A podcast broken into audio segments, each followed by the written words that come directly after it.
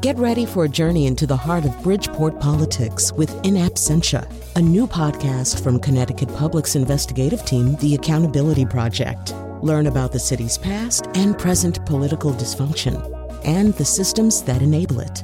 Tune in wherever you get your podcasts. Funding provided by Robert Yeager and the Tau Foundation. In 2009, a person using the pseudonym Satoshi Nakamoto created the world's first decentralized cryptocurrency. It's called Bitcoin. The digital currency was designed to be independent from government interference and to use a publicly shared list of transactions called a blockchain.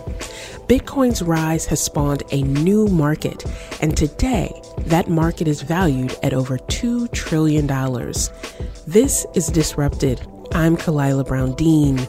In just over a decade, cryptocurrency has become a major force in our global economy, and some expect its power to grow.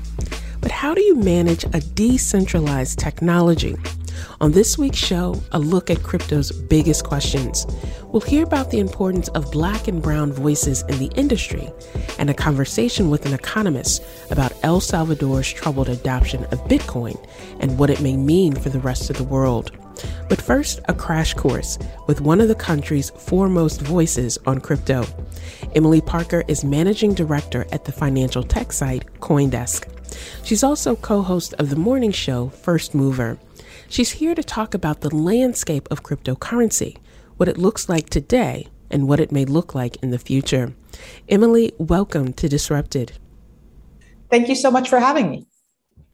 Your work centers on cryptocurrency, and it is something that people across the globe are focusing on. But there may be a number of listeners here in the States who still don't really understand the basics of the technology. What's your elevator pitch to those people to help them understand cryptocurrency and Bitcoin? Sure. I think that's true. I think there are a lot of people who still don't understand the value of cryptocurrency. I think the simplest way to explain it is that it is a decentralized form of money that is not controlled by any government or bank. And it was created at a time right around the financial crisis, right after the financial crisis, when a lot of people had lost faith in governments and banks. So I think that's the simplest elevator pitch for cryptocurrency. If you want a form of money that is outside of the control of governments and that is just a more independent form of finance. So let's talk about that independence because some people who are very leery of institutions, who fear that those institutions will exploit them, may say this is great because it gives me an alternative. But for some people, there may be a greater sense of security in knowing that if there is a problem, there is one central institution that they can go to. How does this play out for people who say, I don't want to take the risk versus those who like that independence? So I think that's a really interesting question. And when I say that it's independent from government, I don't mean that governments can't regulate it at all. What I mean is that no government can set the price and governments uh, can't issue Bitcoin, for example. But right now, what we're seeing all over the world are governments scrambling, scrambling to regulate cryptocurrency because I think you're right. There are people who are uncomfortable with the idea of a kind of money that is completely out of reach of government. So I think there's a difference between saying that a government can't control cryptocurrency and a government can't regulate cryptocurrency. I think some some degree of government regulation probably is necessary for the industry to mature. And we'll talk more about that level of regulation and oversight a little later in the show. But the question here, because I think that distinction you made is so important. We know that cryptocurrency has exploded in popularity. About 20% of Americans own at least one share of Bitcoin but that popularity has also heightened scrutiny from the federal government. How historically has cryptocurrency been regulated, and what do you see changing? Yes, so I think that's exactly what's happening. The explosion of cryptocurrency is catching the attention of regulators, which is totally normal. That's happening in the United States and it's happening all over the world. I think we can safely say that cryptocurrency, the debate has now firmly arrived in Washington. For example, there was a crypto tax provision that was helping hold up the infrastructure bill uh, while Congress was debating about it. So, you know, I think the issue right now in the US is that, you know, you have lawmakers realizing that a lot of people, as you said, are exposed to this this these assets, but that there's the regulation still has a long way to go to catch up with it. So there's going to be a very steep learning curve, I think, in Washington as lawmakers sort of scramble to understand this new technology and find ways to regulate it in a way that makes sense and in a way that allows for it to grow. They I don't think they want to stamp it out, but they want to make sure that they are able to address some of the risks that it poses to new investors. There's something that you just said about that major infrastructure bill. And I think many listeners may be surprised that that bill was almost scrapped because of this outcry from crypto companies. The fact that this industry has grown enorm- enormously over time, but also has extended its influence and its political influence in this area. Talk to us a little more about those negotiations and what it means for the power of the industry to have an impact on what's happening politically and economically. Yes. So I think what we saw in the debate over the infrastructure bill, you know, this was only one part of the infrastructure bill, of course, but yeah, the crypto industry really made their voice heard. And I think that's not something that everybody was necessarily expecting because the crypto industry is by definition very decentralized. It's sometimes very divided. There can be infighting. But on this issue, we definitely saw a lot of people come together and, you know, they made a point of it. They, they got Washington's attention. So that's that's obviously um, a big thing. They haven't exactly gotten what what they wanted. I mean, there's still sort of a long fight going forward. But, you know, basically what the crypto industry was claiming was that there was a crypto tax provision in this bill that would be very harmful to the industry. It's not that the crypto industry doesn't want to pay taxes. That's not what it's about. It had to do with a reporting requirement, reporting requirement that the industry claimed was was sort of going to potentially even cause the crypto industry to leave the United States because it would make it very difficult for some pivotal actors in the crypto industry to comply with these requirements. It's sort of a very specific issue. But yeah, I mean, I think we are starting to see the power of the crypto lobby. And it's necessary because, again, I don't think that there's a high level of understanding of how crypto works in Washington. So we're going to need a very powerful effort from the industry to explain these issues and explain why it's necessary to regulate it in a certain way. There's always a concern that if the industry in question is leading that education and leading that learning, that the information they are providing may be skewed or biased in their favor. We've seen that with other industries who are fighting regulation, not in general, but regulation in terms of being overly critical. What's the risk here of having crypto lead that education? Well, so I think that's a really important point. The issue with the crypto industry leading this is that, you know, cryptocurrency is still a relatively misunderstood thing in the United States. So I think the big challenge for the crypto industry is getting more ordinary Americans to care about crypto. You know, so with like the infrastructure bill, for example, you had people in the crypto industry saying, this is a disaster, crypto might leave the United States. And I'm sure there's some people who are like, okay, so what? You know, and I think we need to make the argument, or rather, the crypto industry needs to make the argument for why this could affect ordinary people. And I think there are some bigger arguments to be made. For example, you know, can crypto create jobs in the United States or or why it would benefit more Americans to have exposure to this kind of new asset. I think that we're still lacking in those arguments, and, and a lot of people don't understand why the crypto industry is, is, is good for, for the US and good for innovation. We've started seeing companies like Visa and PayPal and MasterCard also adopt more crypto friendly practices. Do you think that that will help the public's understanding and, and also help that market sector grow by having those companies invest in the space? Absolutely. It will absolutely help. And I think one of the greatest factors of the most recent or, or the, the recent in terms of over the past year bull run in crypto has been institutional involvement. You know, crypto is still a very new technology, and a lot of people associate it with criminality or shadiness or money laundering. So when you have these big brands come in like, you know, Visa or Mastercard, yes, I think it does reassure some people that okay this isn't a shady underground thing. These are some big institutions that are getting involved. So i do think it helps. It's a little bit of a contradiction because crypto started as this kind of like rebellious and and and you know countercultural force. But i think having the stamp of approval by institutions definitely does create a, a greater level of comfort among a lot of investors Now, Emily, you are the expert in this area, and I'm just new to learning about it. So help me understand this. When we think about cryptocurrencies, should we be treating this like a legal tender like the US dollar? Or should I be seeing this more as an investment like I would approaching a stock? And, and how do we reckon with those two views of what this is all about? Yeah, I mean, I think that's a really um, that's a good question. And I don't think there's one answer. I mean, I think people use cryptocurrency for different things. I think a lot of people definitely use it as an investment. Of course, it is a very volatile investment. And, and, and I think that's something that people really need to be aware of. I mean, it's, it's something that you really have to have the stomach for. You know, there are really rapid fluctuations in price that sometimes are not easily explained.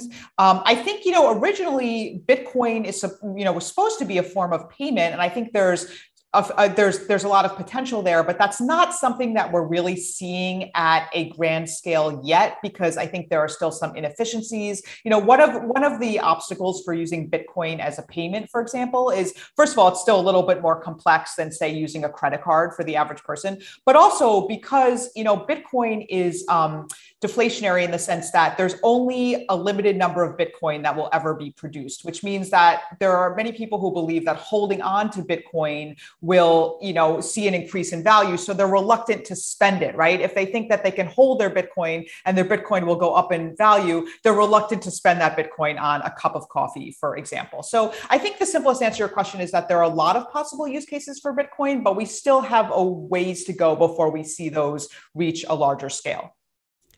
What are stable coins and how does that play into the things you just mentioned Stable coins. Yes, stable coins are becoming a really hot topic. So, stable coins in theory are you know coins that are supposedly linked to you know a fiat currency like the us dollar. So you know in, in theory uh, you know one stable coin would be backed by one us dollar. That's kind of the concept behind them. And they're often used as an on ramp into cryptocurrency markets. So you know for example if you want to trade crypto you can trade using a stable coin rather than you know an actual us dollar. It can be a little bit smoother. But there's a lot of controversy over stable coins because the question is are these these stable coins as stable as they are supposed to be. And there have been issues with some of the leading stable coins with people asking, are these really backed? one to one like they say they are. And the fear is that because the stablecoin industry is becoming so big and so powerful that if the stablecoins are not backed as they say they are, we could see, you know, a real crisis in, in that area. So it's a really important part of the crypto industry, but I think there's still a lot of questions about the transparency of some of the larger stablecoin issuers.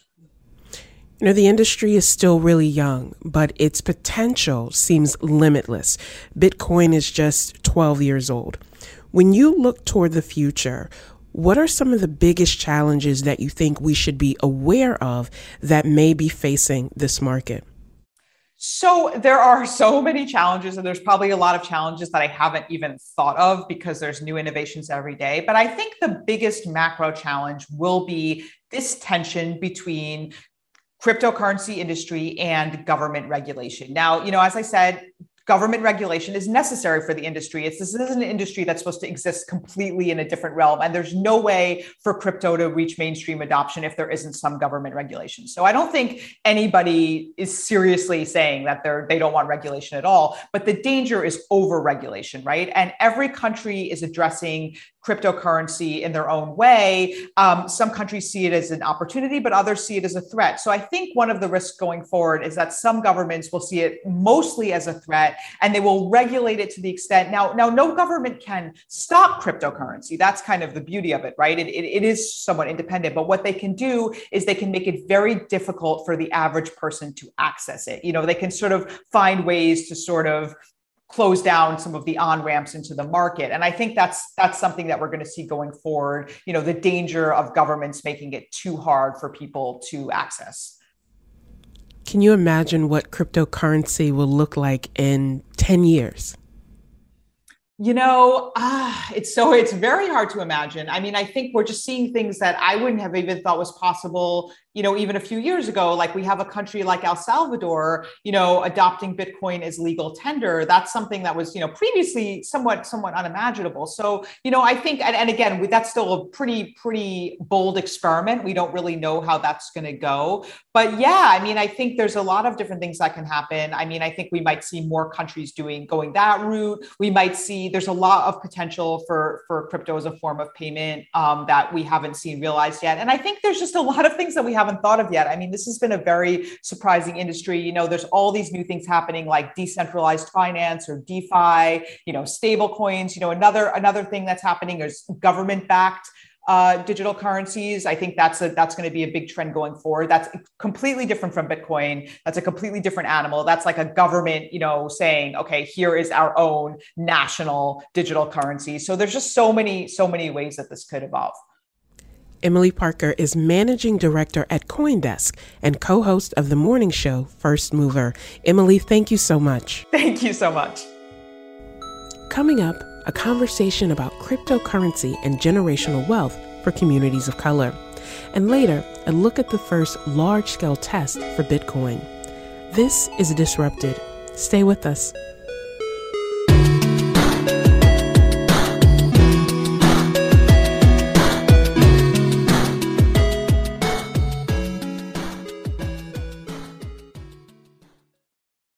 Welcome back to Disrupted. I'm Khalilah Brown Dean.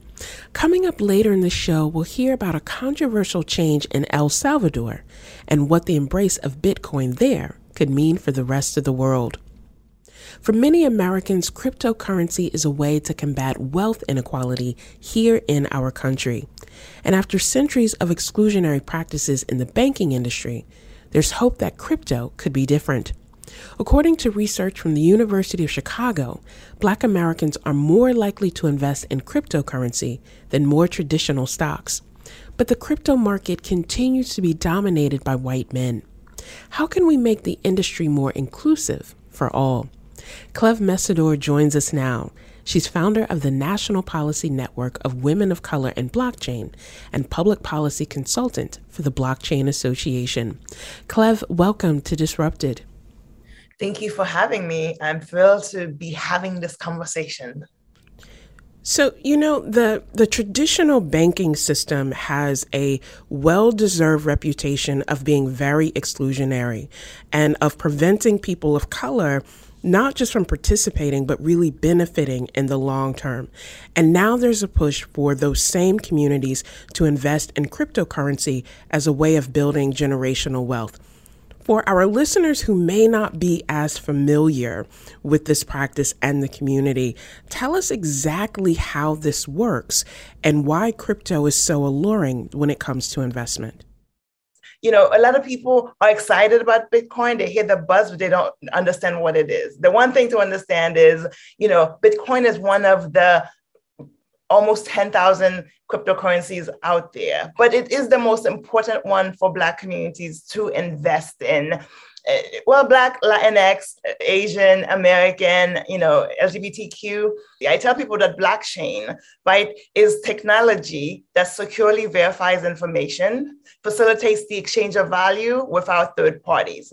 But at the end of the day, it's about economic empowerment. It's about transacting in, in, a different way. And it's about cryptography, a different way to build on, on, on digital money. We've been talking about digital money for a long time. And for those of us who, for those people who say, you know, cryptocurrency is fake money, I tell them your credit card balance is fake money. It's all about how we navigate that, but also it's about changing a culture and a mindset about what ownership looks like and, and what realness, as you said, looks like. All of this sounds appealing. All of it sounds attractive. And when we look at the data right now, we see roughly equal participation in cryptocurrency across groups. But there's a fear that this market will follow the historic trends of other forms of currency and engagement.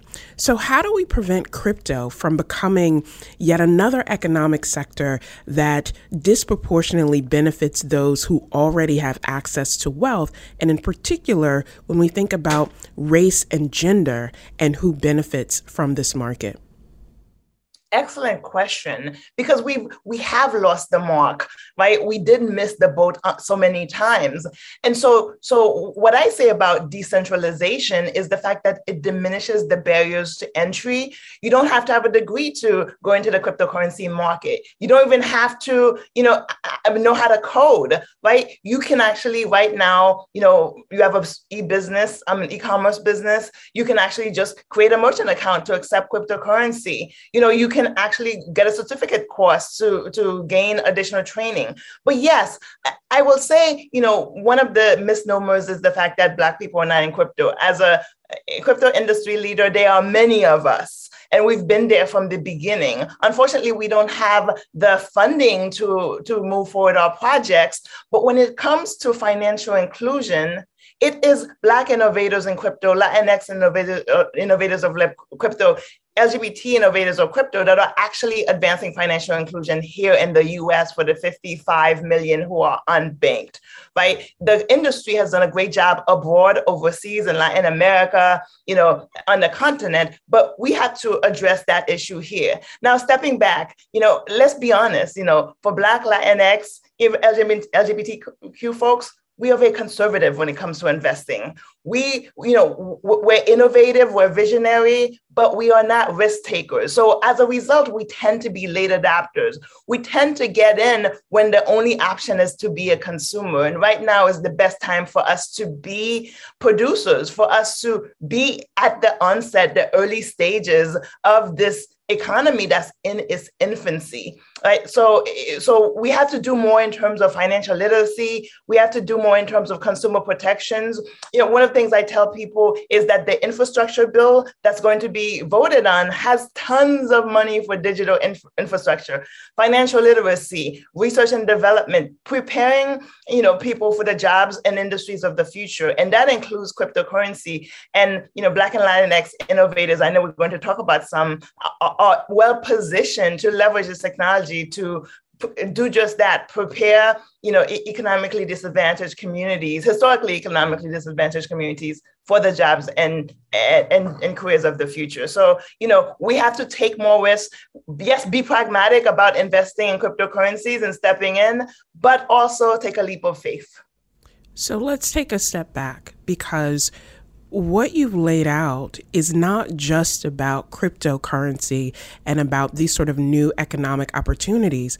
It is a part of a long standing challenge for these communities who not just have been underrepresented, but have been under networked to connect into those pieces of feeling this level of mistrust about institutions, this feeling of being uh, pushed out of those spaces where one's entrepreneurship and ingenuity could really thrive.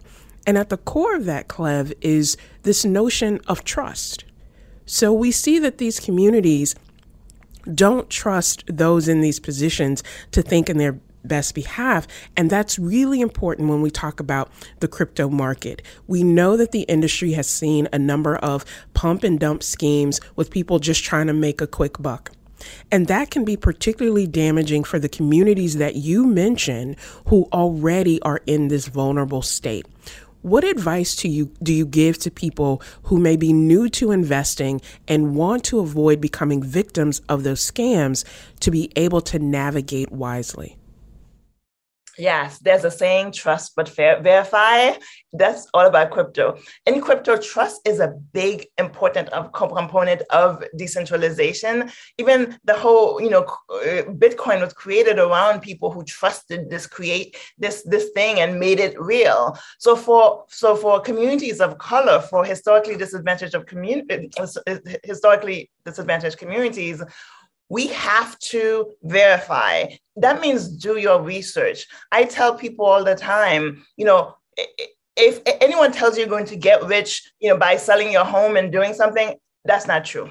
So the great thing about cryptocurrencies is it's like layaway. You don't have to buy a whole cryptocurrency. The price of Bitcoin is around 50,000. So for our communities, we need to know you can buy $10, $25, dip your toe in, right? And also th- th- there are about 10,000 cryptocurrencies out there, but we know there are only about 10 that are viable. Stick with the ones you know.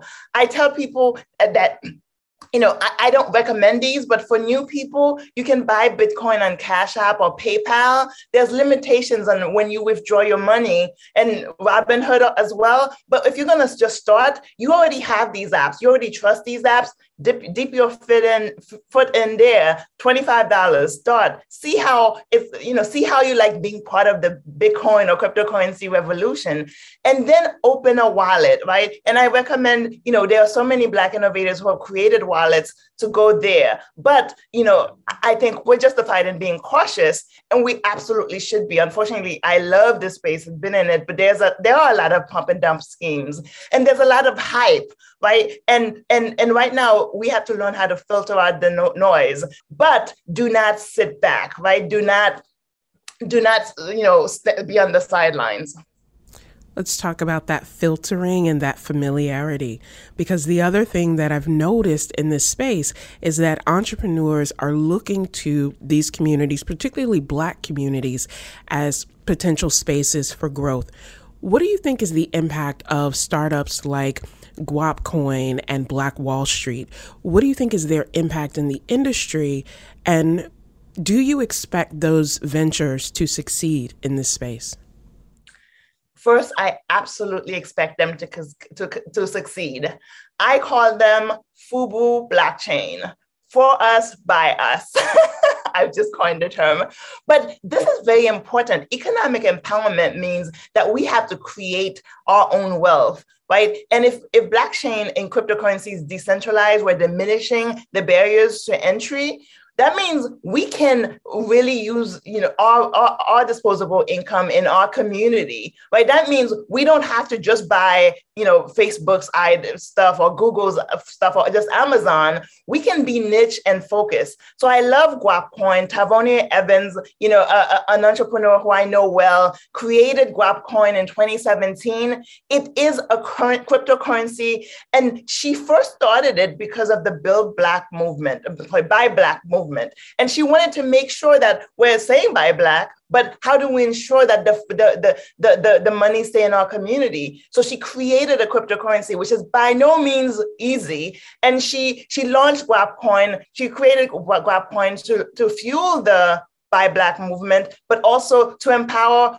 you know black consumers and also you know black businesses. Now i'm excited about what hill harper and najah roberts are doing with black wall street app. So they've created a digital wallet, you know, which is focused on targeting communities of color, Latinx communities, Black, Black, you know, Black communities, to make sure that there's a wallet that you can buy your Bitcoin on, but you can also get information, financial literacy, you know, learn about digital currencies. And I love both of these projects because they are focused on responsible engagement, right? They're focused on not only getting Black, Latinx, LGBTQ people in this space, but also educating them. And the reason I'm confident they will succeed is because the marketplace is changing. The marketplace is browner and younger, right? So crypto is not a place where people should be sitting at home and saying, oh, who's a celebrity? Who's this big figure and how should I follow them?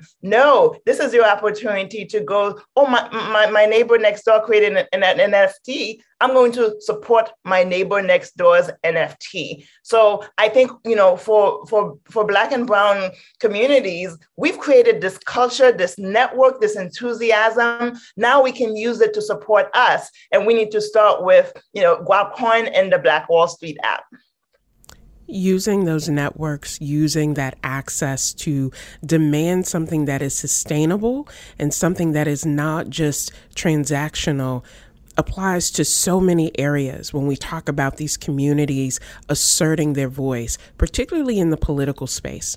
And you were part of an effort last year uh, among several prominent members of the blockchain community to urge the Biden administration to address issues of diversity in cryptocurrency. What role do you think government should play in making the blockchain a more equitable space for all?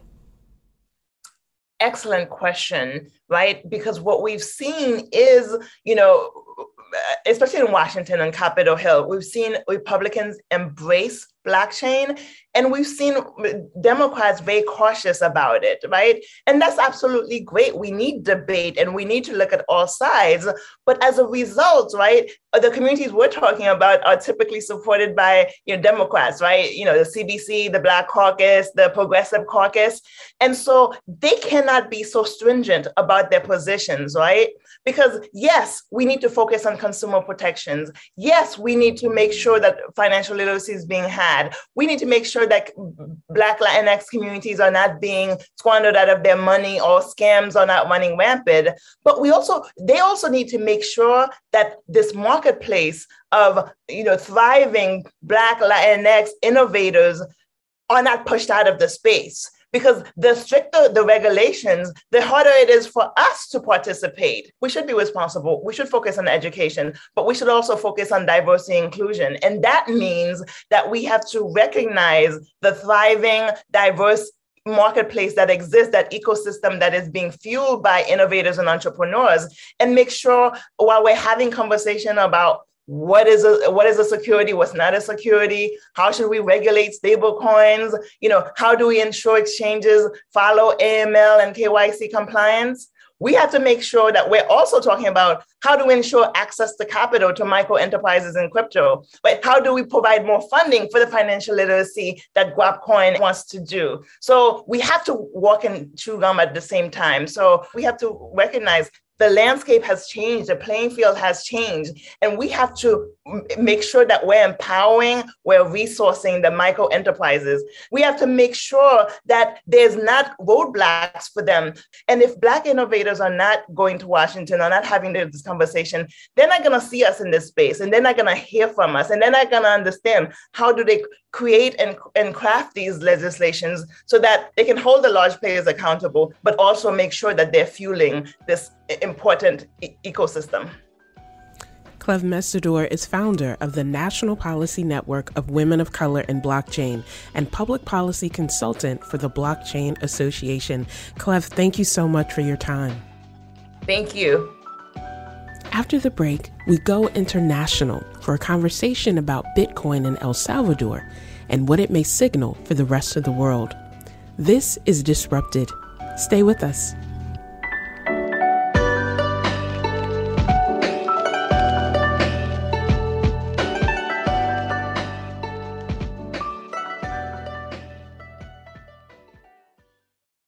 Welcome back to Disrupted. I'm Khalilah Brown Dean. They're going to spend $200 million on this? All right, so have you sorted out the rest of our problems? Have you sorted out education or healthcare? Well, there's a lot more problems to solve after that before you come and impose a law that Salvadorans don't agree with. That's Denise Estrada, a student protester speaking with Al Jazeera. Earlier this month, El Salvador became the first country in the world to accept Bitcoin as legal tender. The decision was panned by experts and has resulted in protests against the law and the nation's popular president. But cryptocurrency proponents are applauding the change and hoping El Salvador becomes a template for other countries. Ricardo Barrientos is chief economist at the Central American Institute for Fiscal Studies. He's been following the response to Bitcoin in El Salvador, and he joins us now. Ricardo, welcome to Disrupted. Thank you very much. It's a pleasure being with you this, this morning. So, our audience may not be as familiar with the history of El Salvador, but I think it's important to think about the country's past and the decades long civil war that continues to shape the present. In 2001, the country made the switch from its nationally run currency to the US dollar. Walk us through that transition and also how the US dollar is viewed today in the country. Like other Central American societies, it's, it's a society that is struggling to overcome the, the, the problems of a long lasting civil war as part of this geopolitics uh, situation and environment, El Salvador has always uh, had a strong relationship with the United States. Uh, back 30 years ago, uh, because it was one of the very heated points of the Cold War, and now it's a country that um, a very large, large proportion of its population is living in the United States as uh, migrants and working there and sending remittances. So a large part of the economy of, of the Salvadorian economy depends of these remittances that Salvadorians living and working in the US uh, send to the, their families in El Salvador. So uh, when the decision was uh, taken to dollarize the economy, so this uh, relationship between the two countries, El Salvador and the United States, become even stronger. Every economic relationship depends on the American currency. So uh, thus, that has had uh, um, good consequences and bad. Uh, for traders, international traders, importers and exporters, it was a good thing, but maybe for workers, uh, the value of its money got reduced over time. So that is a very important thing to take in account in the current situation with this Bitcoin uh, issue because uh, not everybody in El Salvador uh, got benefits uh, from dollarization. So it's a complex situation that requires a very deep analysis. I want to focus on something that you just said, which is the question of who benefits. And when we talk about partnerships, who benefits in terms of the relationships between countries, but also the relationships within countries, with many people being concerned that going toward the US dollar meant that the country of El Salvador was losing control over its economy or becoming dependent on the good graces of other countries. Do you think that concern about power and control and, and self determination has played out in the country? Or do you think this was a relationship that was able to benefit broadly, even if we saw these differences? Well, we at ICEFI, the Central American Institute of Fiscal Studies, uh, usually uh, paint this uh, cartoon, this picture, that uh, an economy like the one of El Salvador, dollarizing its economy uh, like uh, 20 years ago, is like eating Chinese food with only one chopstick. because usually uh, to eat Chinese food, you need two uh, chopsticks. Uh, so to conduct an economy, in broader terms, you need monetary policy and fiscal policy. And when you dollarize an economy, you lose monetary policy. So you, the only tool, the only chopstick you have left is a fiscal policy, and that can create some trouble, some complications. The lesson that El Salvador learned about dollarization 20 years ago is that uh, it's an option, but you have to be very careful. You have to be very prudent so let's talk about that movement to Bitcoin in El Salvador. And so we can't talk about the move toward Bitcoin in that country without talking about the president, Nayib Bukele. What type of president is he? And what do you think motivated him to push toward adopting Bitcoin as the legal currency? Nayib Bukele, without doubt and without discussion, it's a political phenomenon in the whole Western Hemisphere. It's a very interesting political movement. Uh, he's a millennial. He is a very young uh, uh, political character uh, with a kind of attractive personality. He, he broke with the traditional way to do politic, politics in, in El Salvador Usually, El Salvador uh, has a kind of bipartisan political system, but Nayib Bukele and New Ideas, Nuevas Ideas, this is the name of the political party of uh, Bukele, broke with this tradition of bi- bipartisan two-party system and with the name New Ideas, uh, huge expectations, huge hopes, eh, especially eh, in a very young population eh, in Central America, population is very young. And um, at the end of 2020 and the beginning of this 2021, he enjoyed, enjoyed huge popular support and trust, but it is dangerous too. He started to make moves in a dictatorship path.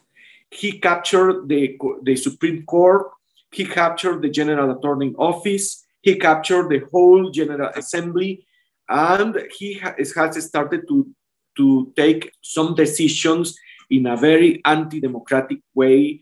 Uh, Bitcoin is one of them, and maybe it's the first turning point in a political way. The Bitcoin issue should be a technical issue, should be an issue, a discussion, a debate of monetary policy. But uh, because of the style of President Bukele, uh, it, it has become a political issue, which is very dangerous because you cannot play with the economy of a country, especially if you are uh, uh, fighting a politics squirrel between opposition and government.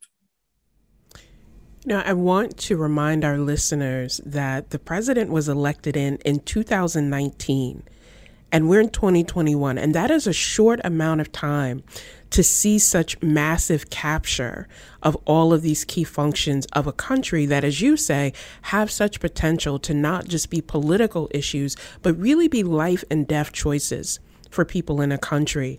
And you mentioned, you know, the popularity of American presidents. I think the last time that we saw approval numbers approaching that level was back in 2001 when George W. Bush was president in the immediate aftermath of 9 11, of people saying, We will put our trust in you as president to do something different. So there's always that struggle between a president's popularity and how they choose to use it. What has been the response amongst the public in El Salvador to this announcement of moving toward Bitcoin and what you're seeing now with the actual rollout since September 7th? If you browse the social networks among Salvadorians, it is funny because uh, Salvadorians has adopted this language in social media between uh, the so-called irrelevant against uh, the so-called seals. In the early 2021, uh, President Nayib Bukele started to call the opposition the, irre- the irrelevant ones because uh, they were such a small fraction of Salvadorian society, and the opposition started to call seals because in the aquariums, the seals that usually clapped in, in, a, in a quite irrational way, right? The Bukele followers started to say yes, whatever decision he, take, he took, and uh, not, doesn't matter if it is uh, reasonable or correct, but if it is a, a, a, the president decision, we should support that. And that is a very dangerous formula. And clearly, it's not a way to do things in a functional democracy. Because in a functional democracy, citizens should have a critical view, a very reasonable way to see and understand what the government is doing. So the turning point, the inflection point may be this Bitcoin decision, because a lot of uh, warnings uh, among the technicians, the experts, the economists started to warn, hey, this is a major monetary policy, policy decisions, and this can be harmful. This can hurt people because the whole idea, more or less, is that since a lot of Salvadorians live in the US as migrants and they are working and sending remittances, using a cryptocurrency may help to reduce cost of transferring uh, transferring these remittances from the US to El Salvador, saving the, um, the fees that usually banks charge for the remittances. This was the idea. But problems with cryptocurrencies is that they are highly volatile and the law that was issued by the uh, Salvadorian Assembly in June, for example, say that you can pay taxes with this Bitcoin cryptocurrency. Wages can be paid in cryptocurrency. So, for example, then it started to arise some kind of situations. If you are going to receive a payment, what do you prefer? Receiving in US dollars or receiving in Bitcoin? That is different. That is a whole different thing. And um, people started to uh, feel uh, distrust to the decision and then uh, it was clear that uh, the decision was not supported by sound macroeconomic analysis. There were no consultation, there were not followed the international standards. So uh, what is happening now is that uh, the seals clapping proportion of the Salvadorians is reducing very rapidly.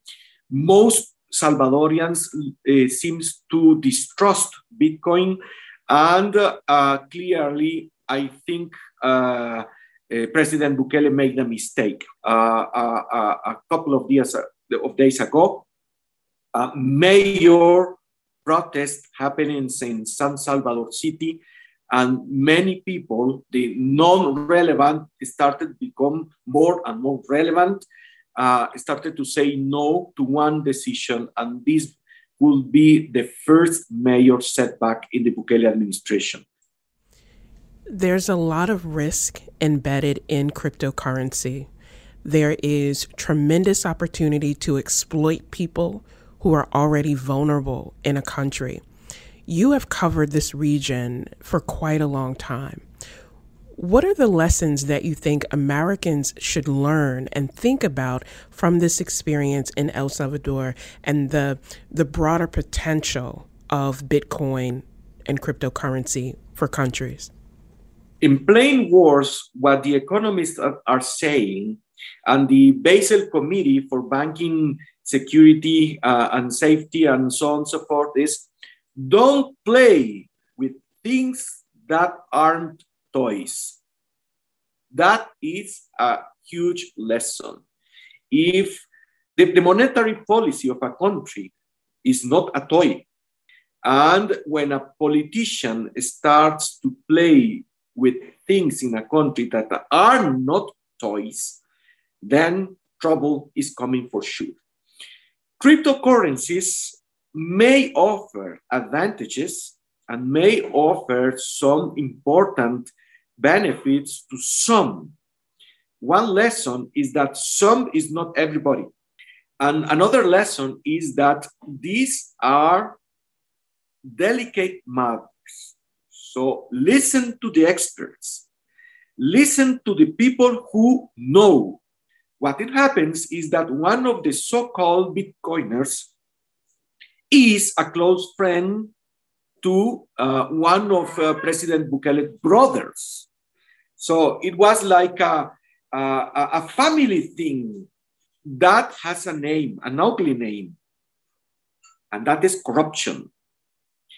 Uh, when these kind of decisions are not taken in the public interest, but in the uh, following uh, interest of a particular person or sector, that is a sure receipt for disaster or trouble. So for the Americans, if that kind of decision is going to be taken, well, the, the Federal Reserve should be part of it right now. Even in history, a banknote was a promise and it was signed by some authority. It was a promise to pay in hard currency, in gold or whatever, uh, the value of what the note says. So uh, uh, managing a currency is a question of trust. So that is a strong lesson that uh, Salvadorians are learning the hard way.